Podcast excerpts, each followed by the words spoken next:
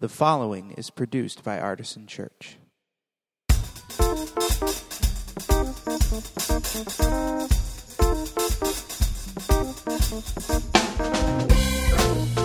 Welcome to the Artisan Church Podcast, a weekly broadcast of Artisan Church in Rochester, New York. To learn more about Artisan Church or to support the ministry, visit www.artisanchurch.com. Welcome to all of you. We are uh, left of the room heavy today. That's nice. Hi. the guitar side, yeah. They all want to. They all want to look at that wine red finish there. The winey red finish? no. Um, well, hey, uh, if you're just with us for the first time today, welcome. If you're a long-time regular person, welcome. Uh, we are started last week. We're doing this new thing where we start on time. It's really an amazing idea, uh, and it's going to take us probably the entire summer to get used to it. So, to all my friends over here, I will see you in five or ten minutes. Um, that's just the way that life goes. Uh, we're, we're making an effort to do that for a number of reasons, which I don't need to go into right now, but that's sort of a change we're making. Um, if you did not get a bulletin on your way in, it's a little folded paper there, you're going to want to get one, and the best way to get a hold of one later is during a passing of the peace moment. Somebody usually hands them out, and you can get them then. Uh, but that's always got good information about what's going on at Artisan. Inside is an info card which is a great way to start a conversation with us. You can put your email address on there and get our once a week e newsletter. And you can put prayer requests, comments, questions. And we get those sometimes from newcomers, and we get them sometimes from long, long, long, long time artisan people uh, who have great comments and questions and things like that. So, uh, if you are out there, go ahead and bring your coffee in. Totally fine to have coffee in this room and, and a little bit of food if you'd like. So, we're doing this series on Proverbs, and I figured. Um, that I would read a few of them today. Some of my favorite funny kind of proverbs. Um, we'll get into the serious ones later, but there's a few of them that made me chuckle. So here, here are some funny proverbs. You, these, these will serve as our call to worship. This is scripture. Um, Proverbs 16:31 Gray hair is a crown of glory. It is gained in a righteous life. I see, uh, I see one very righteous man in the back here. I'm apparently getting more and more righteous as the days go by. What's that? Yeah, you do have me. Well, you are a very righteous dude, Ken. Um, Proverbs 17:12. Better to meet a she bear robbed of her cubs than to confront a fool immersed in folly. I think uh, I never used the word she bear in normal spoken word life, so I just decided to use it today. Proverbs 18:2, I call this one the Twitter verse. A fool takes no pleasure in understanding, but only in expressing personal opinion. I'm going to make that my Facebook status. Yeah. Proverbs 22:13, the lazy person says, "There is a lion outside; I shall be killed in the streets." I have no idea what that means, but but it's fun. Um, Proverbs 15, 16. Sorry, vegetarians. Uh, better is a dinner of vegetables where love is than a fatted ox and hatred with it. Um, so, you vegetarians are okay as long as you're loving people. That's what that seems to say to me. And then one that's actually not funny at all, but, but it's something that I think we all need to hear all the time. Proverbs 15:1.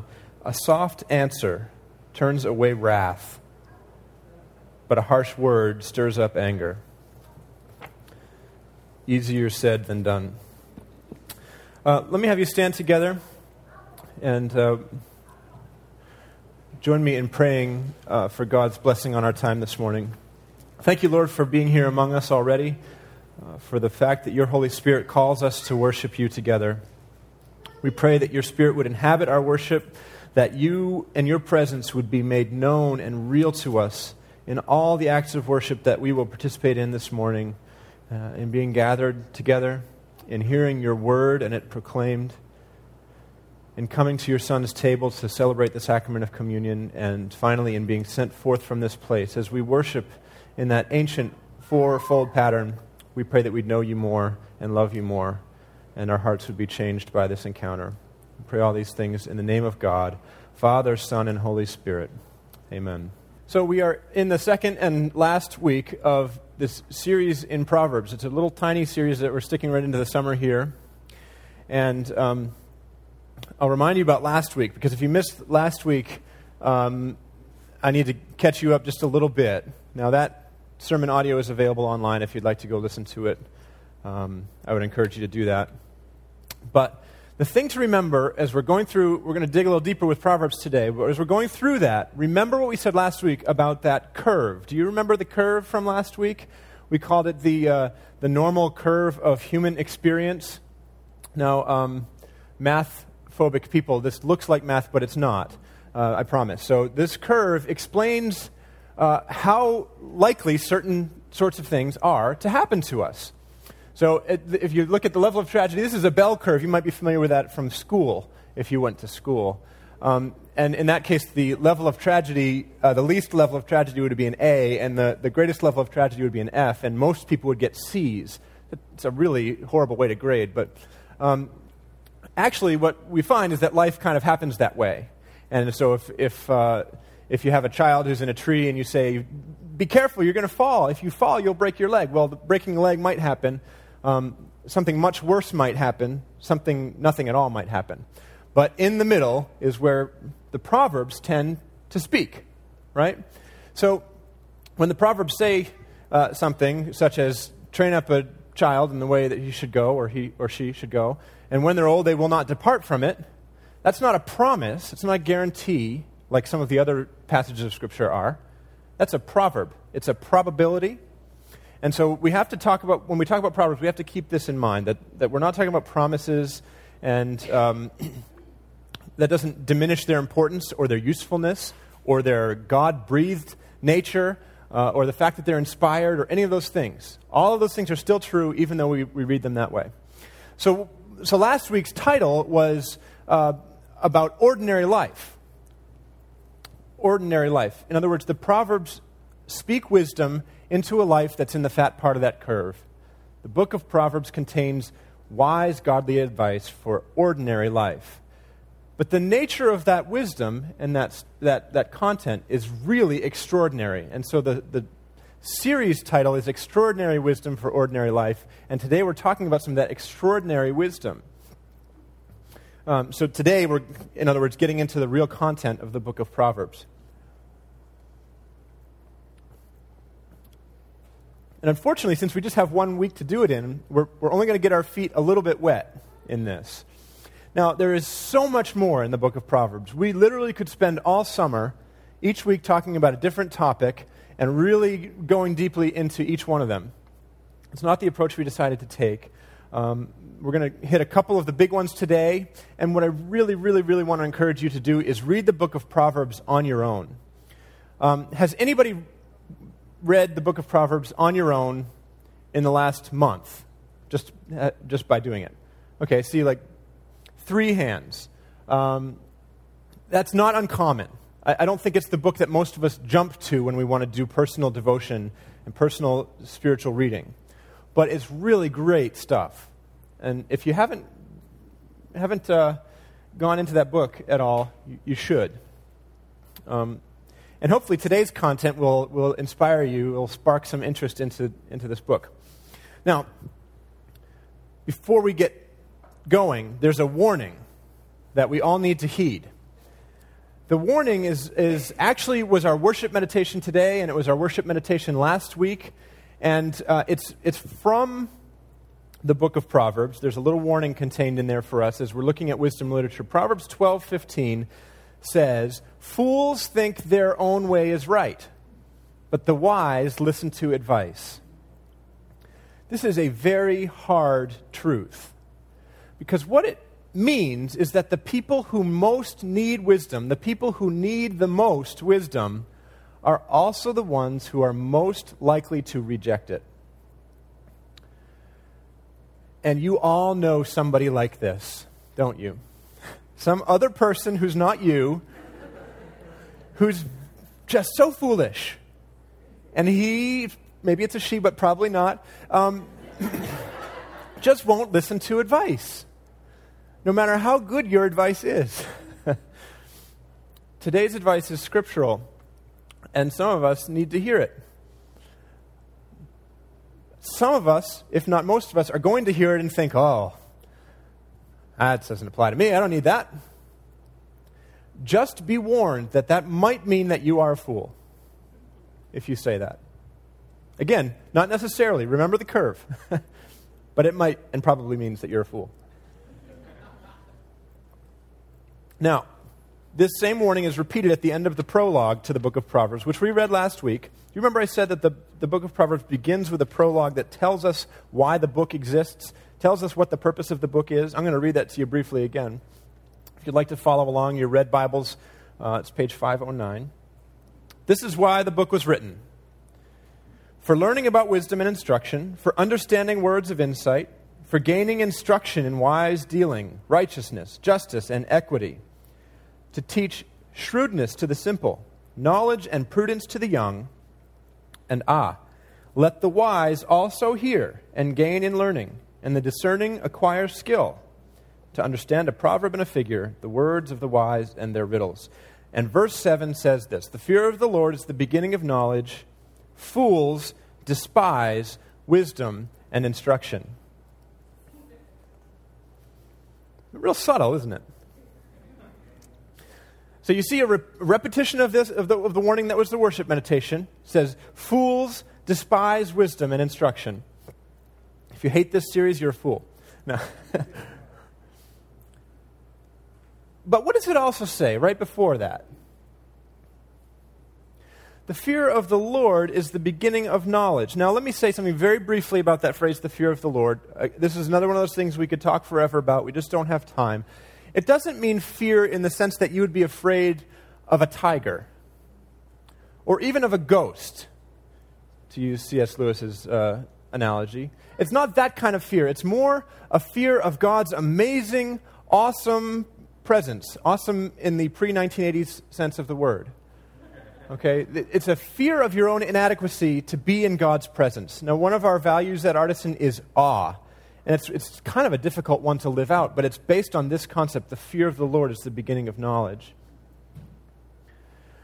What that seems to declare to me is that it's actually having a right relationship with God that is the beginning,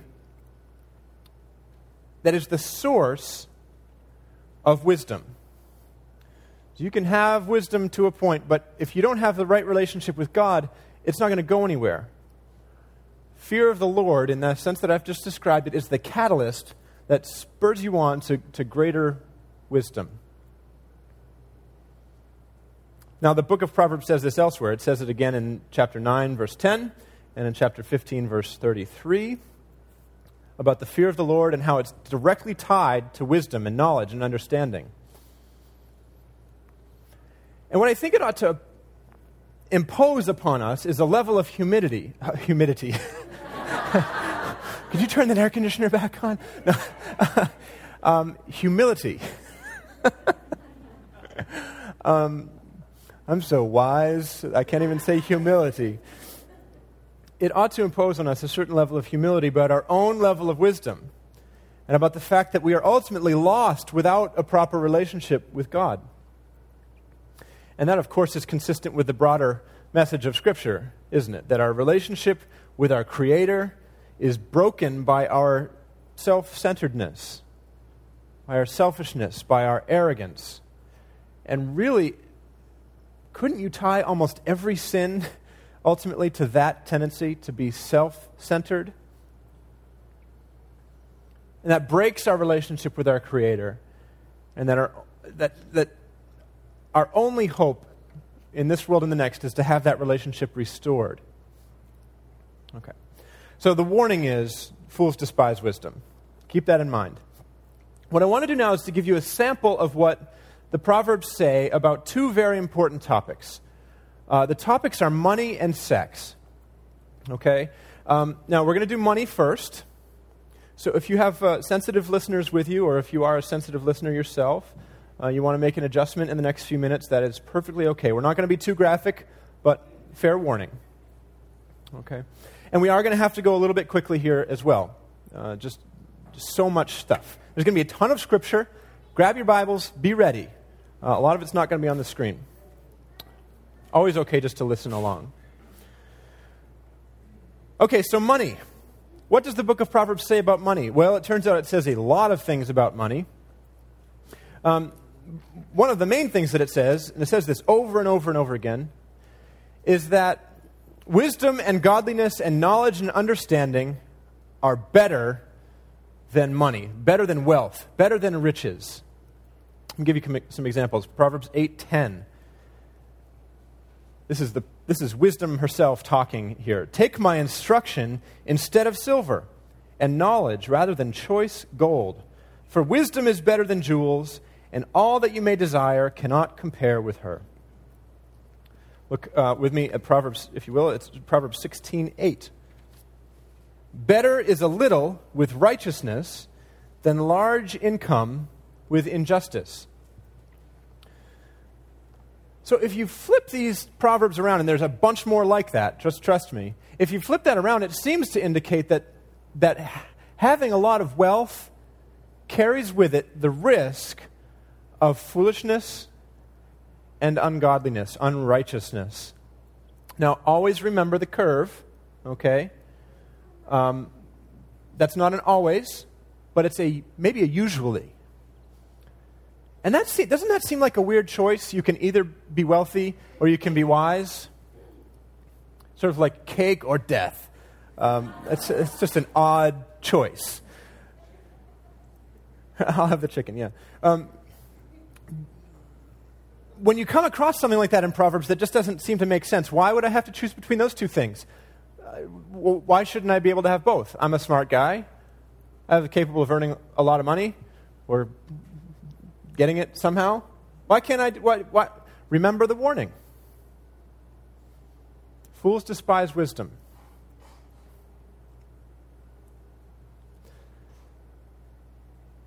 The connection is made in this text again and again. And I think it would be wise to, to listen to it. And the cure that, that the same text suggests, the book of Proverbs, is to make sure that the first thing you do with your money is honor the Lord with it. All right, let's look at chapter 3, verses 9 and 10. Honor the Lord with your substance and with the first fruits of all your produce. Now remember, in an agrarian society, um, produce and, and stores of it was equivalent to wealth, okay? then your barns will be filled with plenty, and your vats will be bursting with wine. So the, the book of Proverbs says if you have money or wealth, the first thing that you should do with it is honor the Lord with it. Now, here again, we could spend the, the whole half hour that I have talking about what it means to honor the Lord with your money and with your wealth. Um, I think it looks a lot of different ways, and it doesn't just mean give the church all kinds of money. Um, just to put that out there so you know where I'm coming from. It can mean lots of other things. Um, honoring the Lord with your money is the important principle there. And you notice that what it says is that if you will do that, then your barns are going to be full and you're, you know, you're going to have vats bursting with wine anyway. Everybody goes, yes. And then I remind you about the curve. okay? Just like a parent can do everything right and the kid still goes astray sometimes, you can do everything right with your money and still not end up being rich, okay? The people who tell you that if you give the right amount of money to the right ministries, you're going to have all the money you could ever want are lying, okay? But usually, if you follow this principle and give God honor and the first fruits, literally in this case, but figuratively in our case, in all likelihood, unless you own a vineyard, um, the, the normal result, the fat part of the curve, is that you will be continually blessed. And Jesus seems to reiterate this concept sometimes too about the, the parable with the servants who, some of them I was just going to use a phrase that probably some of you wouldn't like, but uh, were careless with the money, um, and and they were thrown out. But the ones who who like were good with it were given more. Okay, um, that kind of thing is is sort of consistent in Scripture, and you really can't dodge it as much as you might want to. Okay, so another very important um, concept in the Proverbs about money deals with the concept of borrowing and debt. All right? Now, um, much of this will be familiar to you if you have taken or are currently taking uh, the Financial Peace University course that we offer here about once a year. And if you haven't, this, this might be new to you, but um, it's, it's dead on wisdom, and I encourage you to listen to it either way. Um, one thing that is said over and over again is essentially that you should not co sign on somebody else's debt. That's sort of a specific thing to find in the Bible, isn't it? It's a very specific piece of financial advice, but the, the book of Proverbs says it several times. I'm going to read you just a few of them really quickly. 11:15. To guarantee loans for a stranger brings trouble, but there is safety in refusing to do so. 17:18. It is senseless to give a pledge to become surety for a neighbor. It means co signing. 22, 26. Do not be one of those who gives pledges, who becomes surety for debts.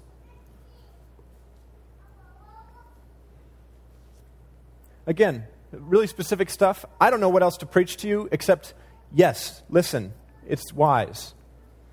Okay? It's that, that kind of thing is foolish. And then the most famous FPU verse, of course, if you are uh, one of the people who follows this way of financial life, is Proverbs 22 7. The rich rule over the poor, and the borrower is the slave of the lender. Well, but I have a credit card with lots of points. well, it's 0% financing. Well, I don't have any other way to pay for my car or for school. Okay. You're rejecting the wisdom, right? You are probably being foolish. I'll grant you the skinny ends of the curve, sure. But the fat part of the curve says if you are one of those people who rejects this concept and wants to cosign here and uh, have somebody else cosign there and borrow for this and borrow for that, I just say from my own experience, my, my, my wonderful friends, dear God, do I wish somebody had said this to me 15 years ago before I started college. I'm not going to go any further with it because I'll just keep going and going and going. And, and the Bible, in the book of Proverbs, has lots more to say about money, but we need to move on from money. I want to spend the next few minutes on the other one, which is sex. Now, um, if, if I, the reason I chose these two, thank you, Heidi. As a person who sees a man in trouble and helps.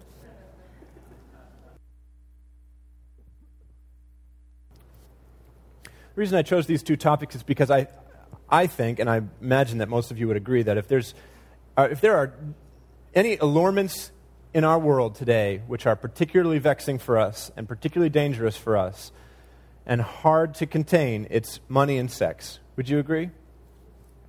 There might be something else. And for you, maybe it is something else. But I think for most of us, money and sex are the ones that we really, really need to think about. We've talked about money, now we get to talk about sex. Um, now, most of the time, when the book of Proverbs talks about this, I want, you to, I want you to be aware of this. It's talking about it from one particular perspective. The father, the wise father, talking to the potentially foolish son. You notice there's no mothers or daughters in this conversation. Um, that is just the nature of this ancient bit of literature. We talked last week about how this is very clearly a patriarchal uh, society, and um, so it's not exactly egalitarian in its presentation of this stuff, but that doesn't mean it's not useful to us and that we shouldn't all learn from it. Um, we could spend lots of time talking about what marriage was in that culture and what it is now and how they're different and they mean different things and all sorts of other stuff. Uh, but I don't think we, we definitely don't have time, and I don't think we need to do that in order to come to some understandings here. But suffice it to say, it's, the book of Proverbs is mostly going to place a large part of the sexual blame, especially with respect to adultery, on the so called loose woman. Uh, it, now, it's also pretty clear that the men who fall into these traps are stupid. Uh, but I think most of us rather be called stupid than loose. Uh,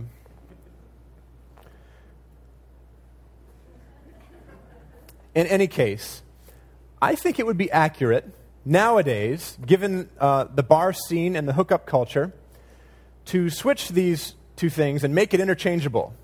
In fact, nowadays, it may actually be more common for a loose man to seduce a foolish woman uh, into dangerous sexual encounters. Okay, enough qualifications. Have I given everybody a chance to, to get kids out of the room if you want them to be and so forth? Let's start with Proverbs 5. I'm going to read the first few verses here. My child, be attentive to my wisdom. Incline your ear to my understanding, so that you may hold on to prudence, and your lips may guard knowledge. For the lips of a loose woman drip honey, and her speech is smoother than oil. But in the end, she is bitter as wormwood, sharp as a two edged sword. Her feet go down to death, her steps follow the path to Sheol. She does not keep straight to the path of life, her ways wander, and she does not know it. Um, that's a fairly clear statement. Do I need to explain what any of that means? Probably not. Let's jump ahead uh, to verse 15, which is a little bit less direct, a little bit more metaphorical, and it's, it's um, speaking more intentionally and directly to the man's behavior. The message is similar. Look at 15 or 515. Now, remember, these are metaphors. Drink water from your own cistern, flowing water from your own well. Should your springs be scattered abroad, streams of water in the streets? Let them be for yourself alone, and not for sharing with strangers. Let your fountain be blessed, and rejoice in the wife of your youth. I think rejoice is a euphemism. And if you disagree with me, let's continue reading. A lovely deer, a graceful doe, may her breasts satisfy you at all times. May you be intoxicated always by her love. Why should you be intoxicated, my son, by another woman and embrace the bosom of an adulteress? For human ways are under the eyes of the Lord, and he examines all their paths. The iniquities of the wicked ensnare them, and they are caught in the toils of their sin. They die for lack of discipline, and because of their great folly, they are lost. Now, it's interesting to me that the, the author of this book uh, is not particularly shy about the enjoyment of sex, uh, which is more than I can say for some Christian leaders today.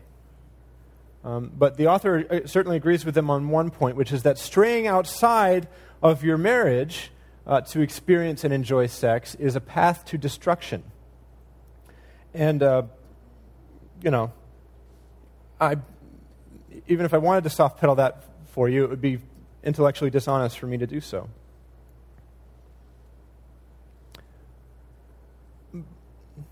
But almost, like almost everything else in life, the, the, the risks of falling off in one direction are there, and then the risks of falling off in, in the other direction are also there. And so I think when we're prudish about sex and, and uh, are unwilling to talk about it anywhere but in church, uh, and embrace it as, as the gift that it is from God, then uh, that's the kind of the, the corollary, or the opposite, uh, rather, risk um, of being uh, promiscuous. Let's go on. Um, Proverbs 6. Start with verse 25. Now, this is. Um, this passage refers to her, and the pronoun her just refers to uh, the wife of another. It says it earlier in the passage.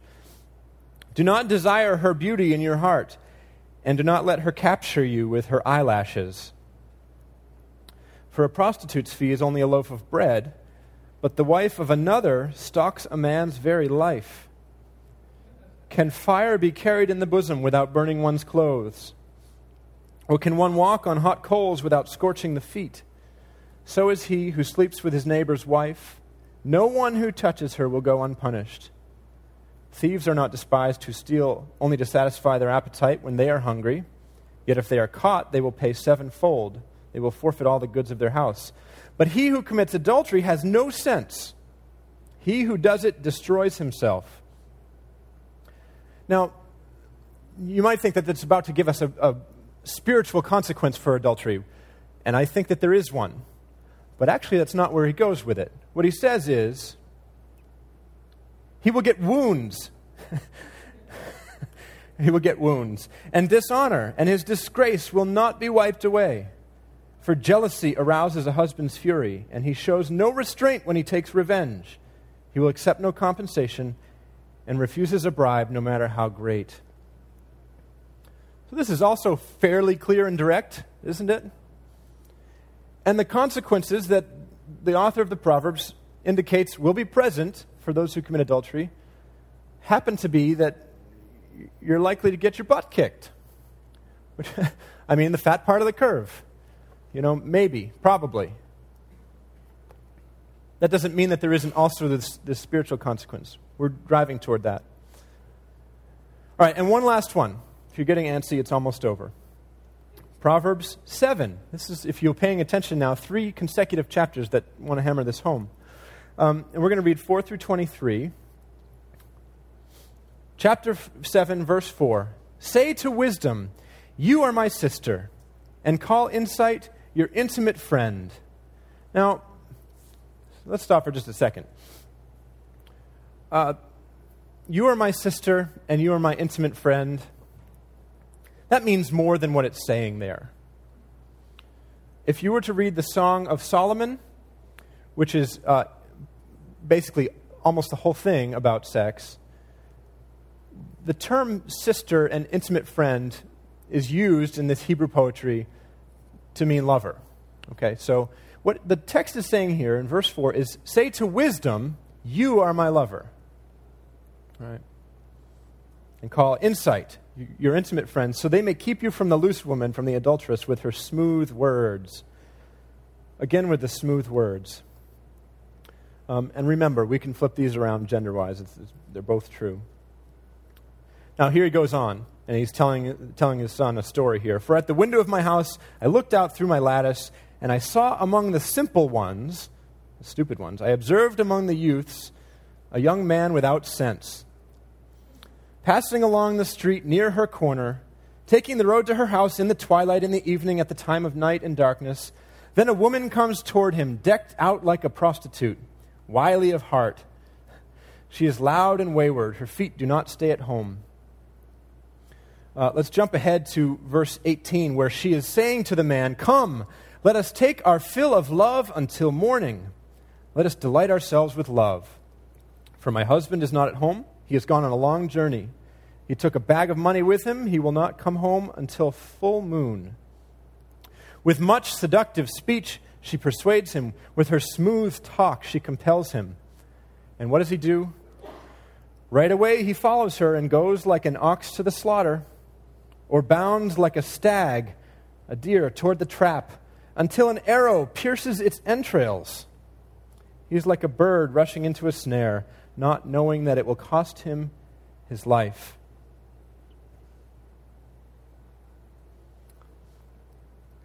That's Some pretty powerful description right there, isn't it? That being tempted by this illicit sex is like a deer about to get his guts shot with an arrow.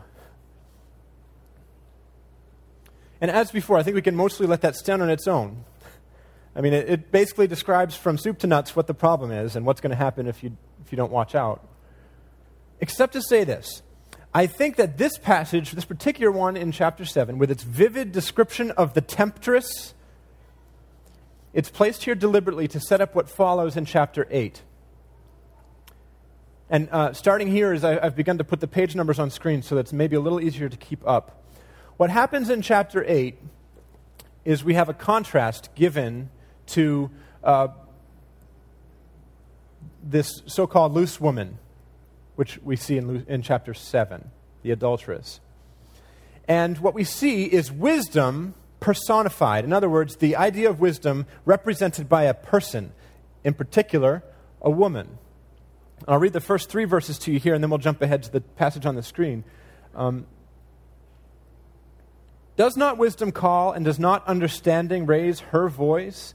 On the heights beside the way, at the crossroads, she takes her stand. beside the gates in front of the town, at the entrance of the portals, she cries out, To you, O people, I call, and my cry is to all that live. O simple ones, learn prudence, acquire intelligence, you who lack it.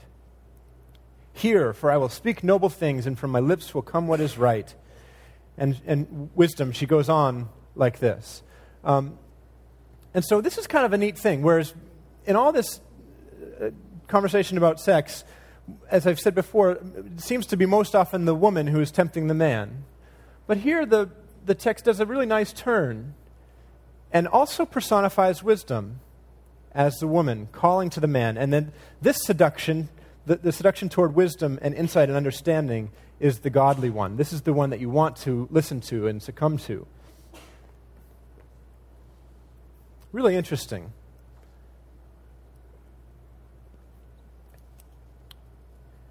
Let's look ahead to verse 22. This next little passage is uh, pretty fascinating here. Still, it's wisdom talking. And what she says is this The Lord created me at the beginning of his work, the first of his acts long ago. Ages ago I was set up at the first, before the beginning of the earth.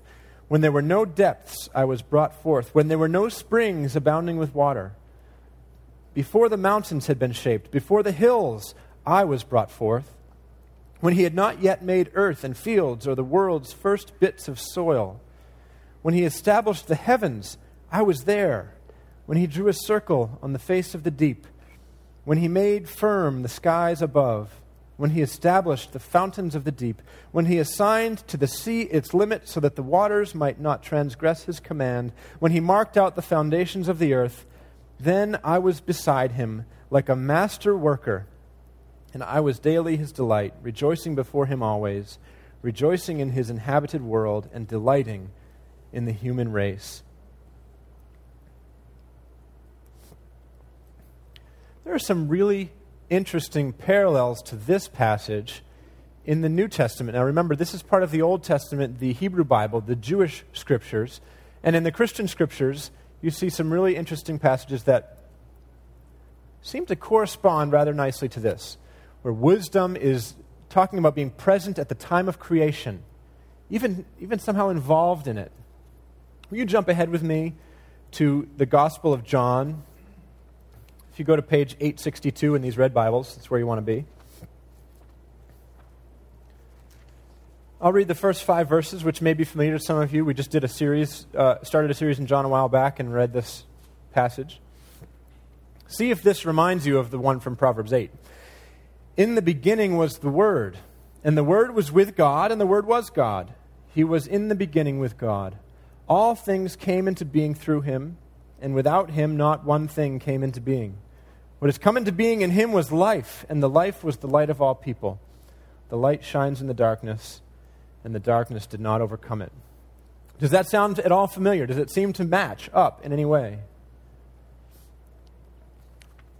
Turn ahead again to Colossians. We're going to page 956. I told you there's a lot of scripture today. It's good. Soak it in. This is the Apostle Paul talking about Jesus, the Christ. Verse 15, 1, chapter 115. He is the image of the invisible God, the firstborn of all creation, for in him all things in heaven and on earth were created, things visible and invisible, whether thrones or dominions or rulers or powers, all things have been created through him and for him. He himself is before all things, and in him all things hold together. He is the head of the body, the church. He is the beginning, the firstborn from the dead, so that he might have come to have first place in everything. For in him, in Jesus, all the fullness of God was pleased to dwell, and through him God was pleased to reconcile to himself all things, whether on earth or in heaven, by making peace through the blood of his cross.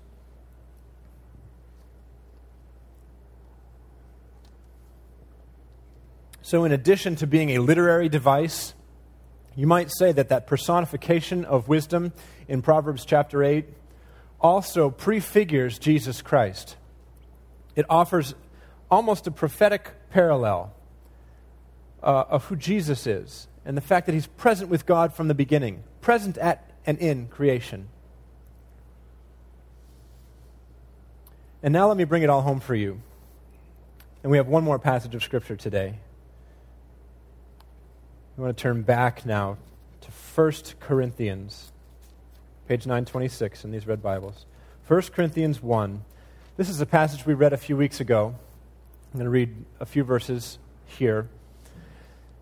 This is where all these ideas come together, where the, the wisdom of the Hebrew text in Proverbs and the uh, redemption offered in Christ in the Christian text come together in this beautiful, if somewhat confusing and challenging passage. Start with verse 18.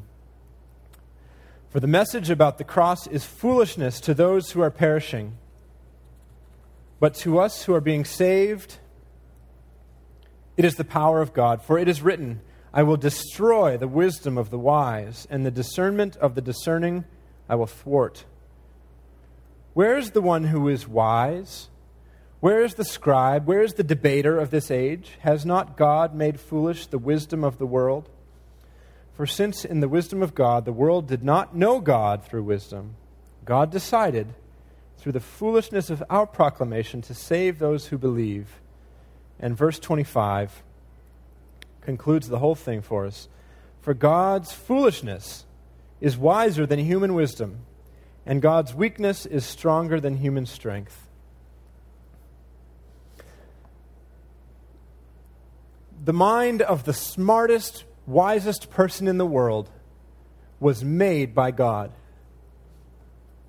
You can be the wisest person in the world, but if you don't trust in Jesus, you are wallowing in foolishness.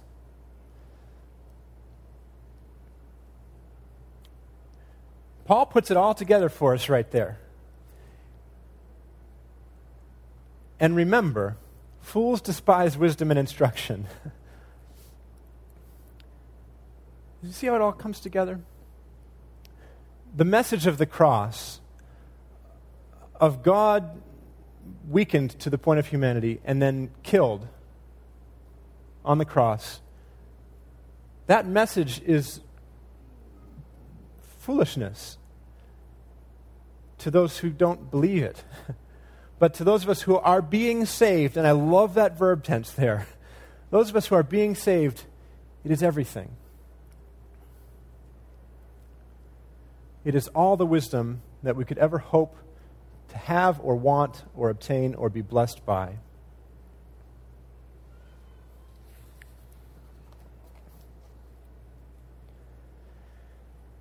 The fear of the Lord, witnessing his awe, and feeling your inadequacy. That is the beginning of knowledge. But fools despise wisdom and instruction. Will you pray with me, please? Lord, we are overwhelmed this morning by the, the vastness of your scriptures, um, by how deep and broad this wonderful gift of the Bible is for us, to the point that we sometimes struggle to understand it. And we pray, Lord, that uh, we would have just the tiniest bit of your wisdom, that we would receive from you your grace and your understanding, that we would know Christ crucified, and that we would look to him in all that supposed and apparent foolishness as your fullness dwelling on earth among us. We pray we would know Jesus, that we would know the Word who is present with you in creation, that we would know wisdom personified, that in knowing Him, we would be made righteous before you, we would receive your grace and your holiness. Amen. Well, this godly foolishness of the cross is what we celebrate every week. We come to celebrate it and reenact it and retell that story, and the way we do that is at the communion table. And I'd invite you, uh, as we continue to worship through song, to come to the table, uh, receive the bread and the cup uh, as his body and blood, as food for your souls, in an act of unity with each other and others who share in his riches and wisdom. As you do it today, maybe you can remember the foolishness of the cross and how it is our only hope.